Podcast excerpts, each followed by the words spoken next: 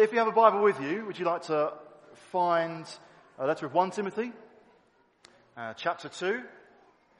If you've been uh, here with us for a few weeks, you will be quite familiar now with uh, the first few verses of chapter 2 because I've looked at it a couple of times and we're going to for the third time. So in just a moment, I'm going to read again 1 Timothy chapter 2, uh, verse 1 to 7. I promise we will move on at some point. Thank you for your patience. But there's more to be said. So here we go. 1 Timothy chapter 2. If you don't have a Bible with you, you can follow on the screen. So do not worry. Here it's, here it goes.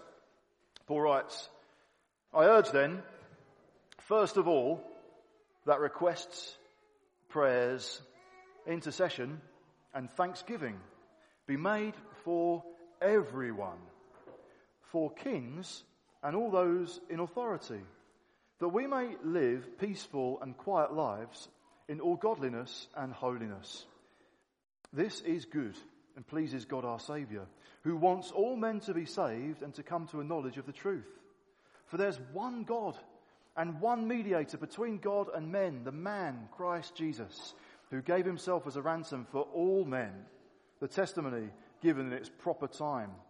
And for this purpose, I was appointed a herald and an apostle. I'm telling the truth, I'm not lying, and a teacher of the true faith to the Gentiles. So again, by way of recap, we have been looking at this passage for a little while. And on the first occasion, we spent some time just considering the importance of praying, uh, the priority of praying. It gets kind of first position uh, amongst all the to- topics that uh, Paul wants to address uh, with Timothy and through Timothy uh, with the church in Ephesus, uh, which has been encountering a bit of a dodgy patch. And we pondered, well, maybe that's one of the ways in which it became apparent to Paul when he visited Ephesus that something was wrong. They weren't praying. Or if they were praying, it was in a really narrow way. We'll just pray for certain people. We'll just pray for, for certain situations. Church with a bit of a bunker mentality, hiding away. And Paul is writing to say, I urge then, first of all, this is something that's so vital. A healthy church will be a praying church. That will lead it in other ways too, but that's the starting point. So we considered that. Firstly, the, the importance of praying, this urgent call to pray. Uh, last time we considered the faith to pray. In other words, we wanted to consider not just what to do, because sometimes we can trip ourselves up when we think that prayer is a technique it's a plan, it's a scheme, it's something I need to organize. Well, there's a place for organizing our lives and, and so on. But if we start there, we can become discouraged. We can come up with an amazing plan. This is how I'm going to pray. And then encounter that we are actually human and weak and we stumble and we don't always find it easy. And so in this passage we thought, well, let's focus then on, on what is true. If we're gonna, if we're gonna pray, it's going to be because we've raised the shield of faith. And faith is reminding us to, to remember who is it that I'm praying to? What is he like? What has he done for us? And as we consider that, and that we, we're kind of raising the shield, you know, that the, the battle to pray uh, is kind of, it's about starting, isn't it? Sometimes the battle is just to start, to get going. And we actually, what we find that once we've got going, well, we encounter God's help by His Spirit and by His Word. We need to raise the shield of faith to start with. So we, we focused last time on, on, on verse 5. The very center and heartbeat of the passage. There's one God. I'm praying to the one and only God of the universe. I'm praying to the King of Kings and Lord of Lords. I'm, I'm praying to the only wise one, the only sovereign and the ruler over all. I'm, I'm coming into Him who lives in unapproachable light and because there's one God, He's got over everything and everyone. I can bring everyone and everything before Him, therefore. And there's one mediator. By the man Christ Jesus, fully God and fully man, I can come before Him. I can come and pray. There's grace to pray. So that's what we did last time out. We considered what is true about God. If we're going to pray, here's what we need to remember. Having remembered, having raised the shield of faith, perhaps that's involved then extinguishing some of those flaming arrows from the evil one that try and persuade us not to pray. There are more important things to do. Or something else. Well, I'm disappointed that God hasn't answered all my prayers in the past. Once we've, once we've extinguished those arrows, well, what then? It was right to start and consider what's true about God. And this week we're considering, well, what do we do? What do we pray? What characterizes our prayers? What's our response to the fact that He is the Lord over all? And we're going to consider two things in response to that. What, what do we do? Well, we pray. We've looked at that, this general uh, instruction that comes in verse 1. And then Paul becomes more specific. He says, in particular, pray for kings. So, firstly, that's what we'll consider. Pray for kings and all those in authority. The word kings is literally emperors. Pray for, pray for the emperor. Pray for emperors and all those in authority. So we could apply this to praying for the boss at work, praying for your manager, or praying for the headmaster, um, praying for those whose authority you're under and it affects you. But we're going to focus in particular on praying for national leaders, praying for those who lead a nation and who govern. And uh, that w- if you're uh, from the UK and this is your, your homeland, as it were, we're praying for the Prime Minister, uh, praying for the Cabinet, praying for a Member of Parliament, praying for the Queen. But also bearing in mind other nations, other leaders, and, and maybe the leader of your nation, it's not a, a democracy, and, and they are more king like or emperor like in the way that they exercise authority. You might think, well, I, I, don't have a vote and I don't have much of a voice. Oh yes, but we can speak, we can speak to the King of Kings in regard to those nations as well. So as we work out how we apply this in our own lives, in our own situations for, for this nation and other nations in the world, here are a few things to bear in mind.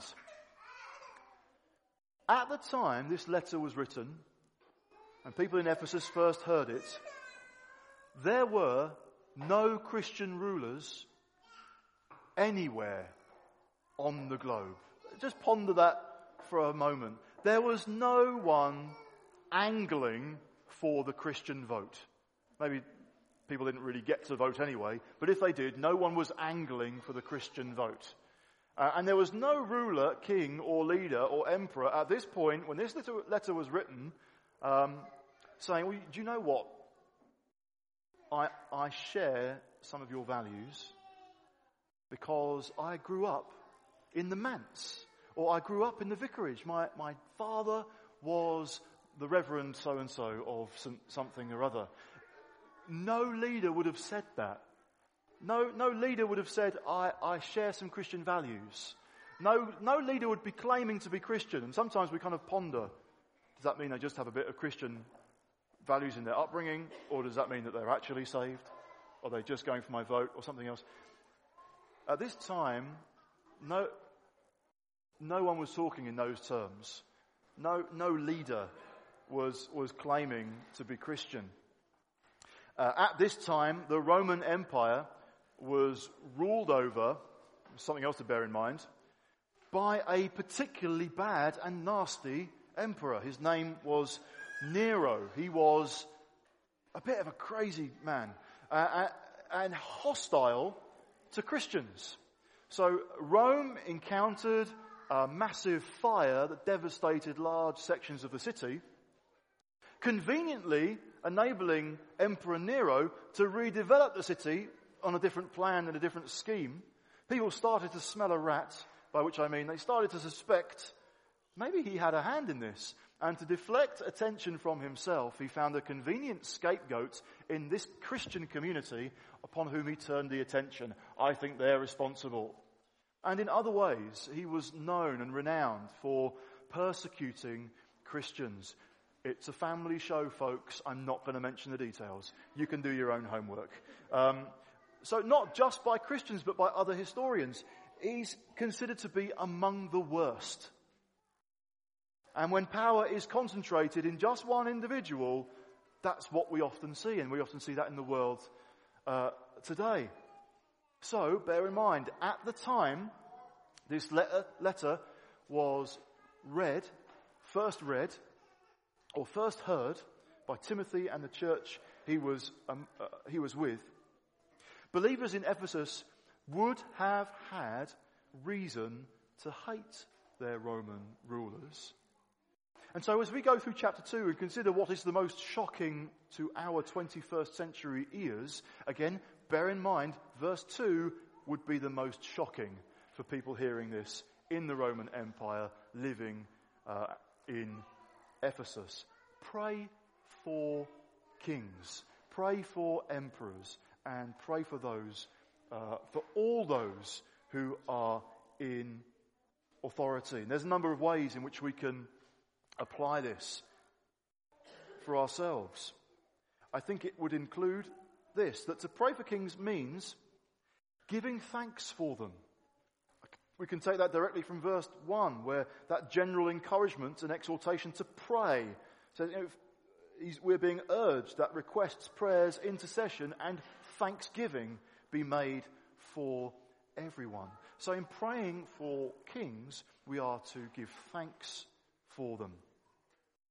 That doesn't imply that we approve of everything that they do or think or have decided in recent history, but nevertheless, we're giving thanks for them. I think recent history as well reveals that when a ruler who may have a horrendous number of human rights violations in his portfolio, where, uh, when a ruler is suddenly overthrown, suddenly deposed from their position, a nation is rarely in a better condition as a result.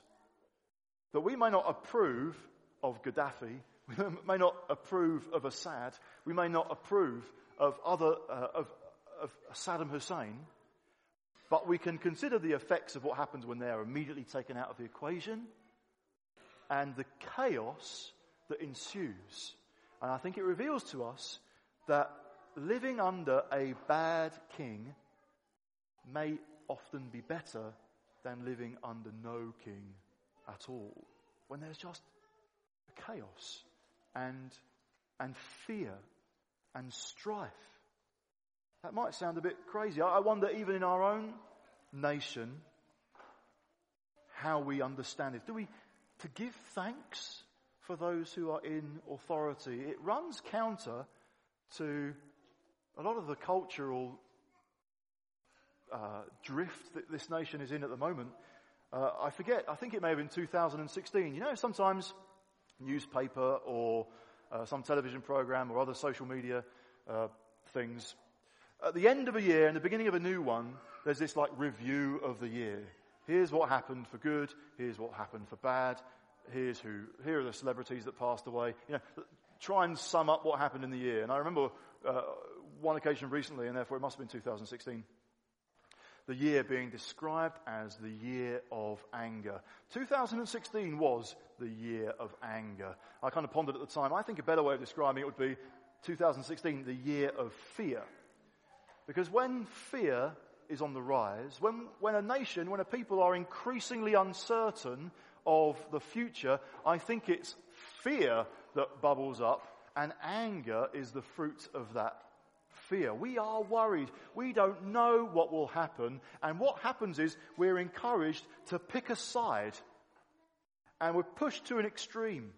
So politically, are you in the red corner or are you in the blue corner? maybe you're in the yellow corner, or maybe you're in the green corner. But increasingly, we're encouraged to, to pick a, a side, and they, they've moved further apart. And now, what happens through media and through social media platforms is we kind of set up camp. And it's, it's a bit like warfare. There's this group that we've signed up with. We agree with these guys. We've put them on our fo- Facebook profile This is the way that I'm voting. And now what we do is we start to share posts and articles. uh, the, and it's a bit like kind of, we're, in this bunker and now we're taking pot shots at the other side. And I, I've got an opinion and I'm going to lob it over. Bang! Yeah, that showed them.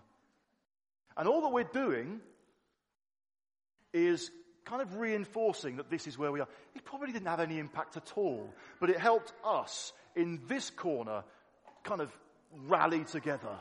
This is the cause that I'm voting for. This is what I believe. I just can't understand it. How is it possible that anybody could vote with them? Doesn't make any sense. Whether it's leave or remain or blue or black or whatever. You know, these crazy voting habits that have happened over the course of the, uh, in this country in the last few years, taking us by surprise. Socially, culturally, we are encouraged to get into an entrenched position and lob some grenades. I've got some more opinions if that one doesn't land. And if you spot um, on a particular social media uh, platform, uh, we can use different symbols to respond to what other people might uh, post. The thumbs up, because we like it. The heart, because we love it. The laughing face, because we find it funny. Um, and the sad face, because it makes us cry. And what's the other one? Angry face. Beware the angry face. It's just, now am I being flippant? Maybe slightly, but I'm just picking on an issue. We're encouraged to think it's okay to, to be angry and wave our angry fist at the other side of the argument. It's a very ambiguous symbol. Are you pressing the angry face because you agree with the post, or are you pressing the angry face because you disagree? We're just left to try and wonder. But all that's happening is we're encouraged to put our, our faith, as it were, in a certain position. And I think that will kill prayer. Because prayer, I think, feels like this stepping into no man's land. In between all these different ones. Say, yeah, I'll, I'll vote one way or another. But ultimately, God, this is a mess. And our leaders need you. But it's uncomfortable to be in no man's land. We might even take a shot for it from time to time. It might, look, consider scripture. Consider all the prophets. When were they ministering? When their nation was going to pot. Maybe for a time there was a good ruler. Often there wasn't. And the nation since David and Solomon is on the slide. What's God doing? And Jeremiah dares, as it were, to step out of the, the normal way of thinking in Jerusalem. And he's in no man's land. And he says, I'm praying to God and I'm seeing something about what God is saying. So, we are going into exile. And we'll be there for a long time. And the inhabitants and the kings and the rulers uh, over in Jerusalem say, We don't feel very encouraged by that. So we're going to lock you up in the stocks. In other words, they've mistaken this lonely prophet in no man's land for the other side. Does that mean you're siding with Nebuchadnezzar? No. It means I'm siding with God. And I'm praying and I'm ministering out of that. And it's really uncomfortable to be here, but that's where God has told me to be. Seeking God's kingdom, seeking God's glory, seeking genuine peace and godliness in this land. But you've put me in the stocks for it. Oh yeah, we press the angry face. Who does he think he is?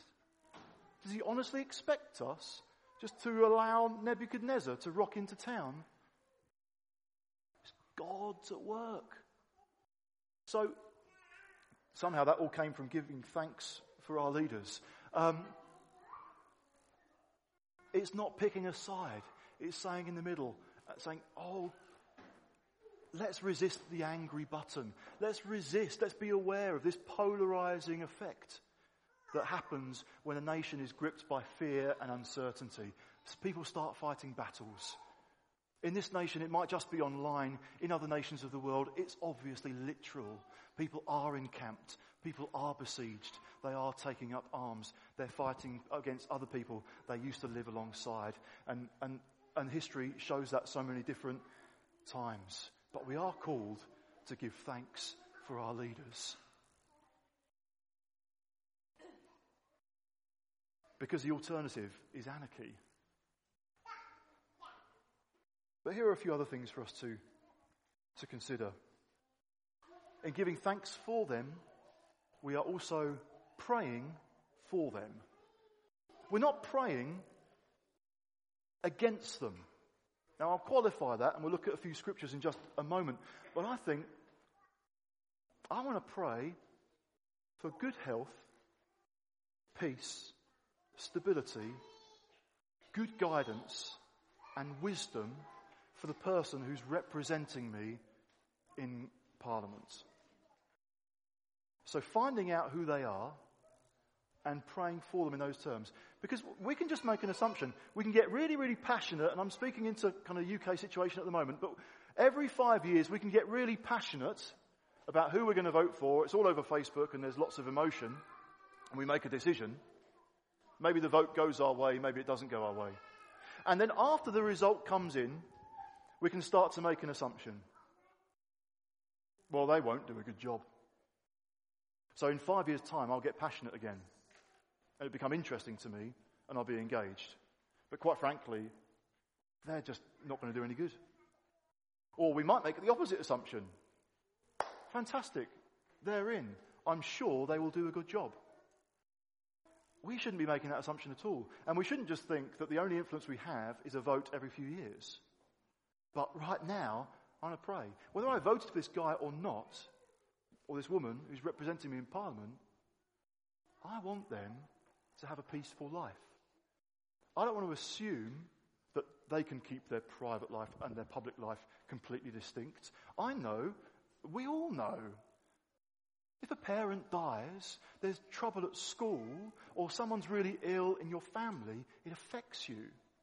So I want to pray for those who lead that God would protect them and God would bless them with good health. God would bless them with stability in their life and that God would give them the wisdom uh, to govern and to lead and to influence and to speak up. I don't want to just assume it will go one way or the other. I'm going to pray about it. I'm going to pray for them.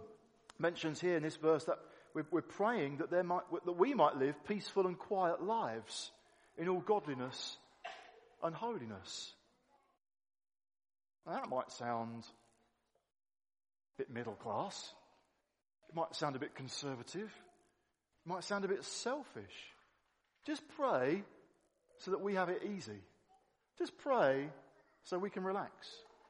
Just pray so that we can still have an overpriced cappuccino or something.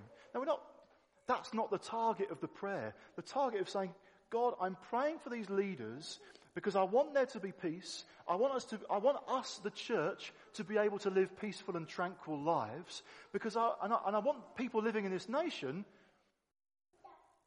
to be undistracted. If there is chaos, if there is strife, if there is civil war, people have got so much to try to cope with in the here and now. Will they hear the gospel?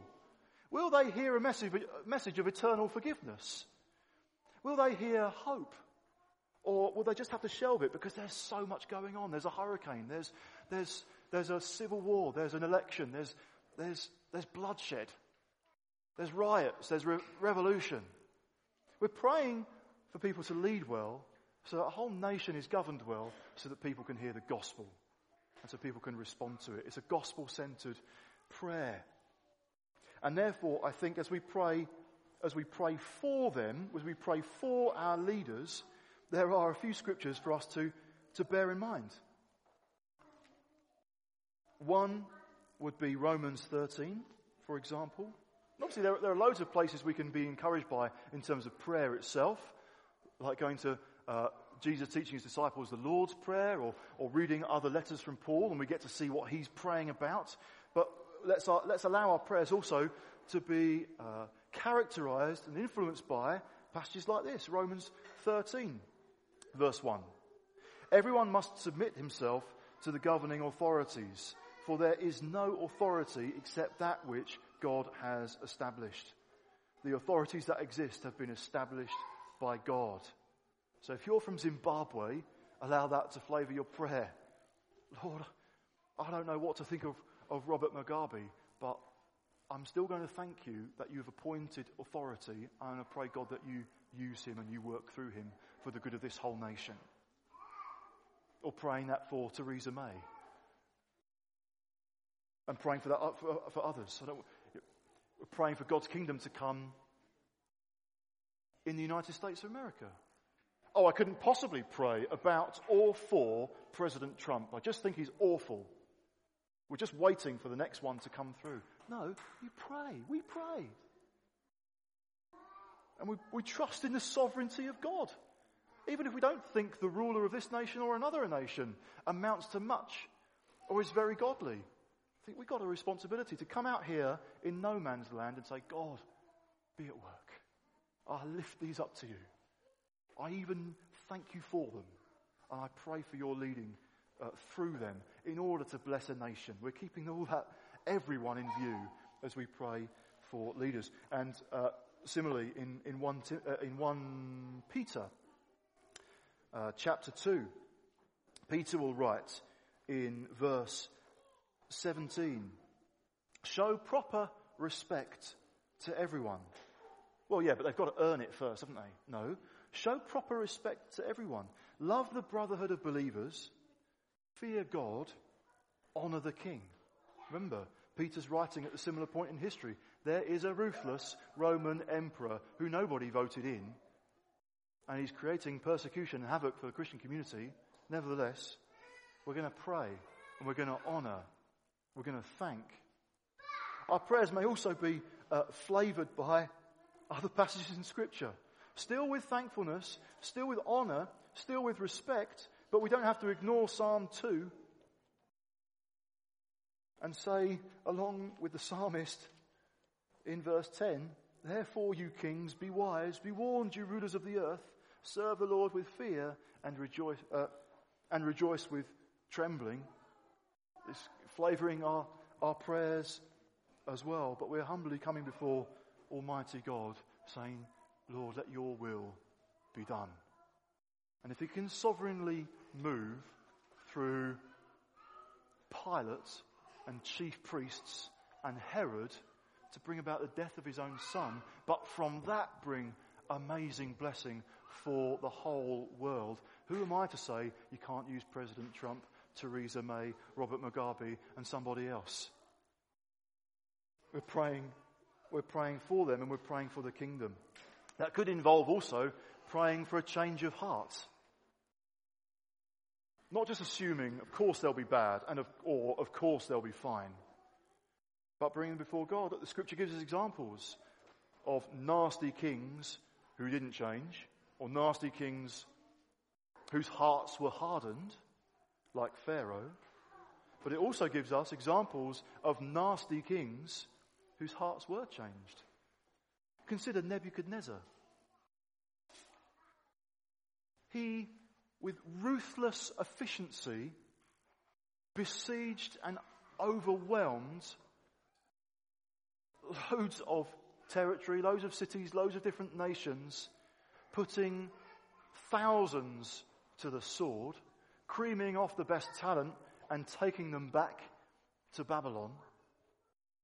Here is the ruler who didn't think twice before commanding that the flames be made hotter.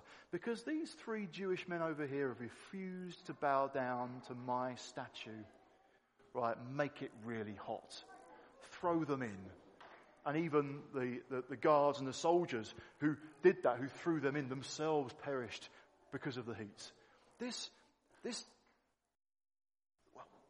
crackpot, hothead ruler of a massive empire. Oh God, I can't pray for him. Well, you wonder. Daniel, we're told, prayed three times a day. And he wouldn't, he wouldn't stop praying, even under threat in the future with a different king. I wonder what was he praying as he served Nebuchadnezzar? No doubt he was praying, help me to govern well. We know that he prayed, God, reveal to me the dream that he's just had because he's threatened to kill all his staff after a bad night's sleep. That's hard. He didn't just want the meaning of the dream, he wanted them to tell him the dream he had. You're crazy, quite honestly. We better pray. But look, it wasn't praying against. Even in that situation, I believe it was praying for. And what do we see in Nebuchadnezzar's life? God humbled him. And perhaps we could also say, he humbled himself before Almighty God. And did you realize in Daniel chapter 4, King Nebuchadnezzar himself has written scripture that's been included in this book. In chapter 4 and verse 34, at the end of that time, I, Nebuchadnezzar, raised my eyes towards heaven. My sanity was restored. Then I praised the Most High. I honored and glorified him who lives forever.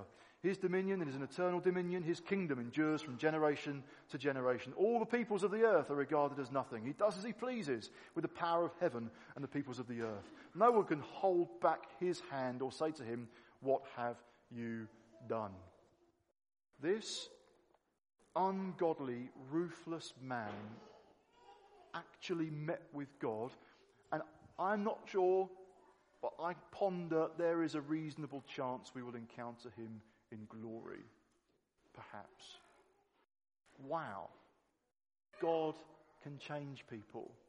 God can change the emperor. God can change the king. God knows how to deal. He's the King of Kings, isn't he? He's the Lord of Lords. Nothing and no one is beyond his, his rule and his power. So let's pray, aware that God sovereignly can change people's hearts. Let's also pray knowing that even his sovereignty is not restricted by people who don't change at all.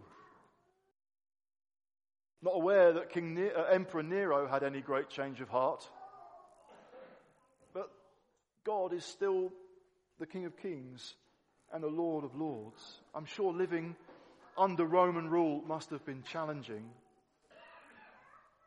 But they built a lot of roads and they kept peace in a massive territory.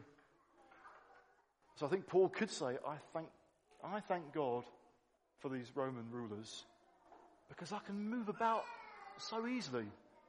And there's common language. And okay, it's not like high speed broadband, but I can get around. And the gospel spreads.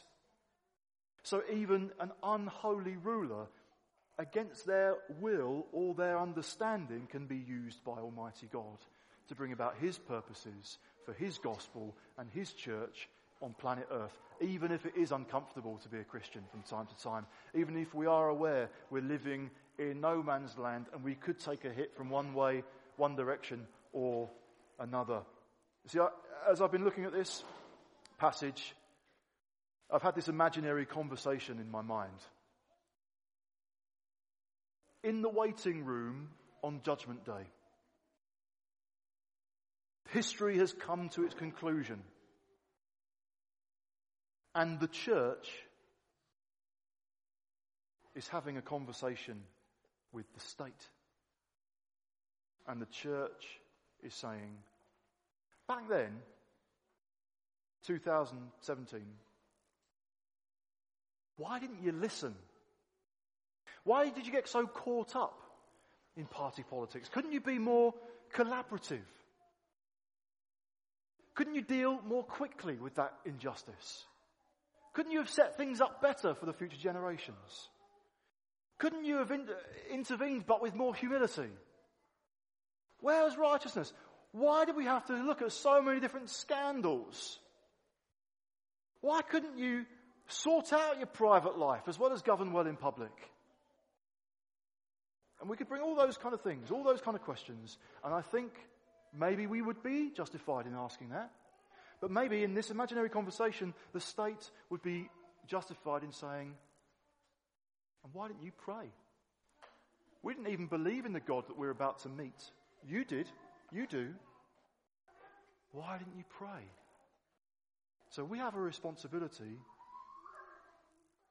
to pray for them because they have a responsibility before God, given by God to govern well. So let's pray that they do a good job. Let's pray for peace. Let's pray for wisdom. Let's pray for change of heart. Let's pray in light of the sovereignty of God. But also, we've got to go on and just see what else are we to do briefly before we close. Clearly, the passage is about praying. The crystal clear instruction that Paul gives is I urge you, church, to pray. And I'm urging you specifically to pray for rulers. That's the really clear encouragement or exhortation. But if we're going to pray, it's going to affect us. A church motto could never be, or should never be, let us pray and do nothing. Because when we pray, it's going to affect us, and God's going to lead us. And this is what Paul does next. He says, For this reason, because there's one God, because there's one mediator, because there's one way of salvation, pray for your leaders. Because people have to hear of Jesus and put their faith in Jesus. So let's pray they do that because these leaders govern well and there's peace. And also, for this reason, because there's one God, because there's one Saviour, because there's one way of salvation, God has appointed me to be a herald. Can you see what he's doing? The first thing, he's giving us instruction. Notice that he now doesn't give us an instruction. He doesn't say, come on, church, buck up your ideas and be missional. He's saying, by the grace of God, by his work in me, he has appointed me. This is what I'm doing. You pray and it moves you. We pray and God does stuff. We pray in line with the heart of God and it affects our heart as well. I've been appointed to be a herald. I've been appointed to be an apostle. I've been appointed to be a teacher. Notice who too? The Gentiles. Another way of saying everyone. God cares for everyone. Christ died so that everyone might respond. Therefore, I, I'm on the move. I've got to go. I've got to keep going. There are nations to reach. There are people that God cares about, and I want them to hear about Jesus. I want them to come to a knowledge of the truth. Therefore, this is my example. This is what I'm doing. I'm not telling a lie. God really has sent me to the Gentiles. And so maybe that's a point for us. Not to feel hammered, oh, by some heavy instruction, do more, do more, do more. But, God, what would you have me do? Herald, we might not feel like an apostle. We probably aren't. We might not feel like a teacher. Maybe we are. But we can all be heralds. You know what herald was in Roman days? Glorified messenger boy. Because when Caesar and his armies won a battle, they would send heralds out everywhere, left, right, and centre, to go and spread the word, to go and take the good news, so that everybody might know. He's won. He was victorious. There is good news for the entire kingdom.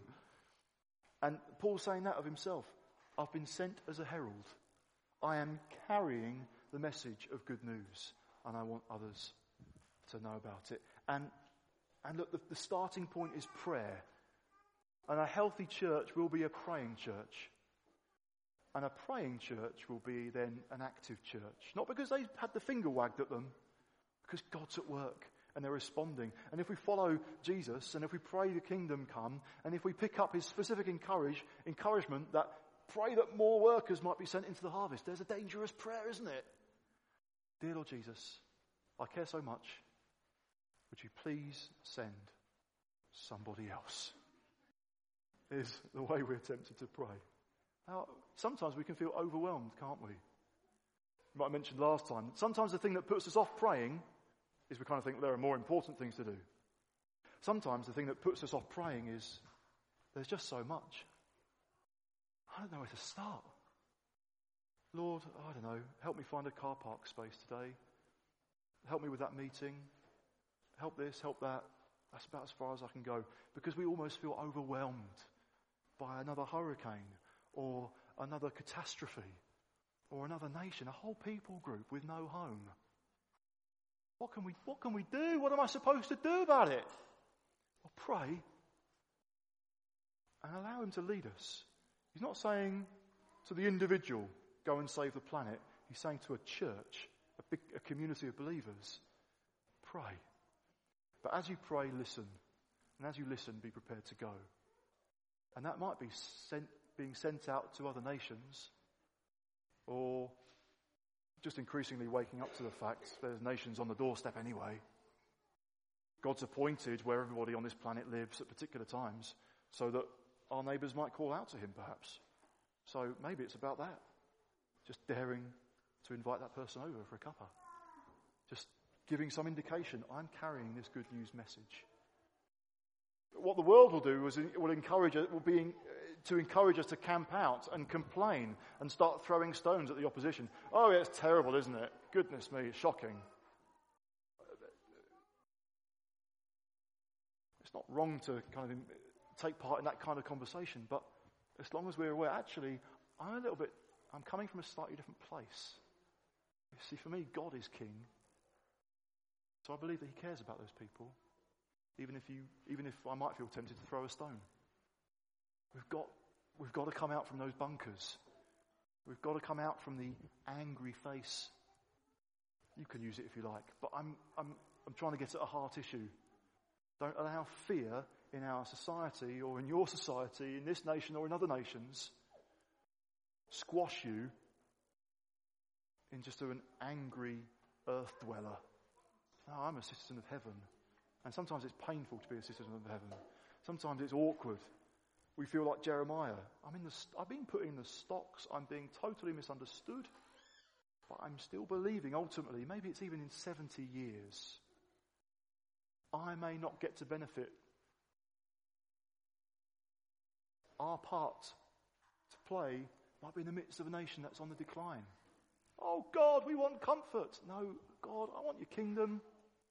It's necessary for you to strip things away to bring about your kingdom, I'd rather that was happening and it's really difficult than I can just always drink a cappuccino on a Tuesday morning. I want the kingdom of God. I want the gospel to bear fruit. So I'm going to pray. I'm going to pray for the leaders of our nation. I'm going to pray for other leaders. I'm going to pray for the kingdom of God. I'm going to believe it's through mundane church that he wants to impact the world and my neighbour. Jesus' name. Amen.